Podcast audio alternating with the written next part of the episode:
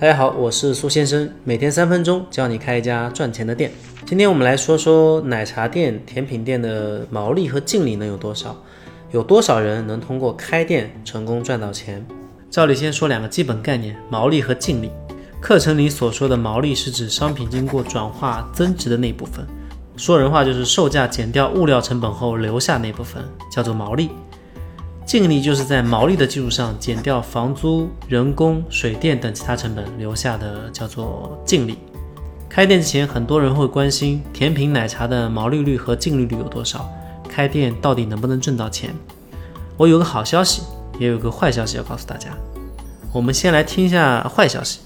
甜品奶茶呢，已经没有像以前那么暴利了，单个门店赚钱的概率是比较低的，大概是低于 百分之三十。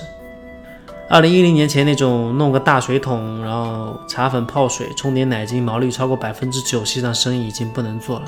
现在市场上的奶茶毛利一般都在 百分之五十 到 百分之七十五 左右。不同细分品类里面，台式奶精奶茶还是毛利最高的那个，毛利最低的是奶盖茶、水果茶。用奶油和芝士现打那种芝士奶盖，一份成本就大概要三到五块。比如喜茶的奶盖采购成本大概是一公斤六十多块钱，假设每份奶盖茶用八十克，那成本就要四到五块了，这还没算上损耗。茶叶以前用的是茶粉，那种十几块钱、二十几块钱一斤啊，现在基本上是三十块钱起，有点追求品牌，轻松是可以上八九十的。某个头部品牌还用过一百五十一斤以上的茶叶，现在消费者是很幸福的，奶茶店喝到的茶叶可能比家里的品质还要高。甜品店情况也差不了多少，毛利一般都在 百分之五十 到 百分之八十 左右。汤汤水水的一般利润高一点，水果多的一般利润就低一点。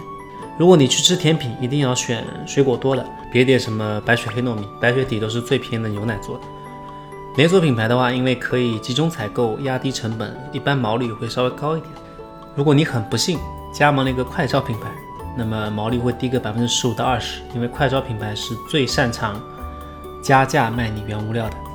净利率的话，跟门店营业额跟运营情况是有很大关系的，门店营收越高，一般净利率就会越高，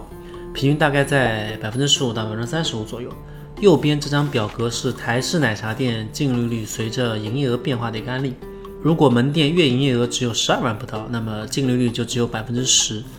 如果营业额冲到十八万，那净利率就能增长到 百分之二十四。 如果再加把劲，营业额超过三十万，那净利率就有可能超过 百分之三十五。单看净利率，奶茶店、甜品店肯定算不上一个暴利行业。既然利润不多，那赚到钱的概率高吗？我们先来看一组令人伤心的数据，这个是来自于联合利华的统计数据。二零一八年第二季度，一线城市奶茶店的关店率是开店率的两倍，高达 百分之五十五。二线城市关店率是 百分之三十五， 三线以下城市关店率是 百分之十三。 注意啊，这个只是关店率而不是亏损率。不少门店是处于不生不死的状态，不赚不亏，或者微亏，或者说它亏的还能够再撑一会儿。虽然是没有直接的那种开店赚钱的统计数据，但是预估来说，单个门店赚钱的概率应该是低于 百分之三十 的。也就是说，只有三分之一不到的幸运儿能够通过开店赚到钱，走上人生巅峰。如果你认真听完我的课程，